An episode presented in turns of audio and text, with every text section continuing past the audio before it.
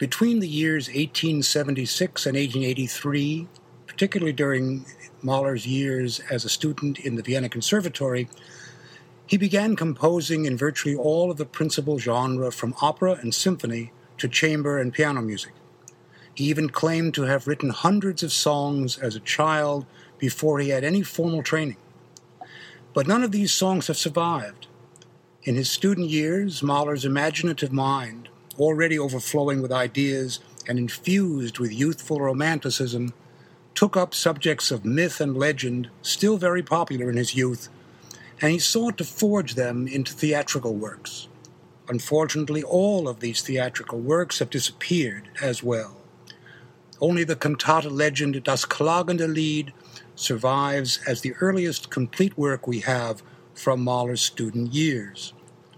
But it is with a movement from one of his early chamber music projects that also survived that we will begin our fascinating musical journey through the complete works of Gustav Mahler. During his conservatory years in Vienna, Mahler composed a few chamber pieces, including a sonata for piano and violin, which was performed in public, and according to Mahler, he received a prize for it, although there is no evidence that this has been the case.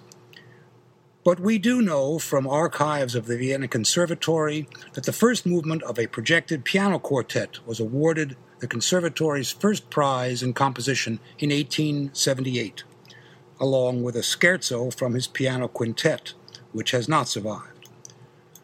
Written in 1876, Mahler considered this first movement to be his best effort to date.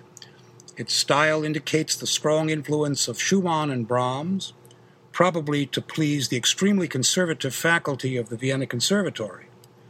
Although hardly recognizable as Mahlerian in style or temperament, and not either experimental in technique or particularly memorable in content, the piano quartet movement does show the extent to which Mahler had developed his craft during his student years. Except for a few wayward violations of tradition, such as the use of the same key for both themes of the exposition, passages of exceedingly dense texture leaving little respite for the piano, and an overly excessive concentration on motivic manipulation, the movement has merit and is worth a hearing. Although the piano quartet is written in Mahler's tragic key of A minor, it is hardly tragic, even if it does convey a sense of ardent passion.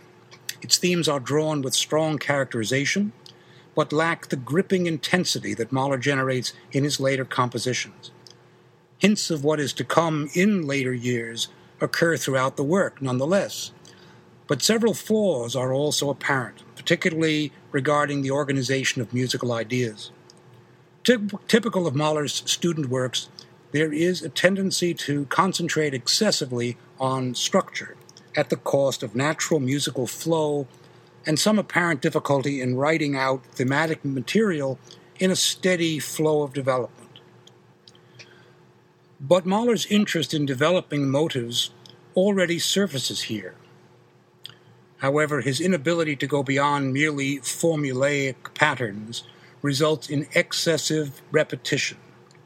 Despite evidence of skilled counterpoint and creative variations technique, the movement is overly long, too thickly textured, and lacking in structural conciseness. Behind the veneer of romantic fervor, one senses that a formal design was imposed upon the work rather than a natural outgrowth of its musical content. As for its two principal themes, the first has an ominous, foreboding character. Let's listen to it.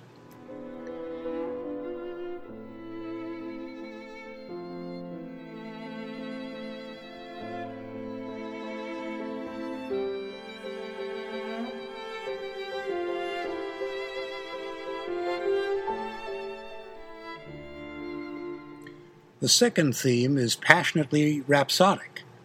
Let's listen to it.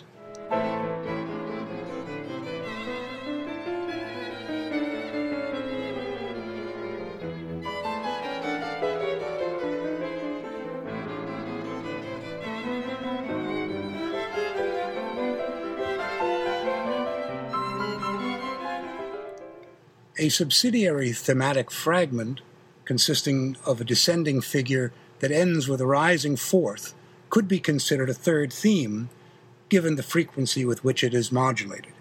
Here it is.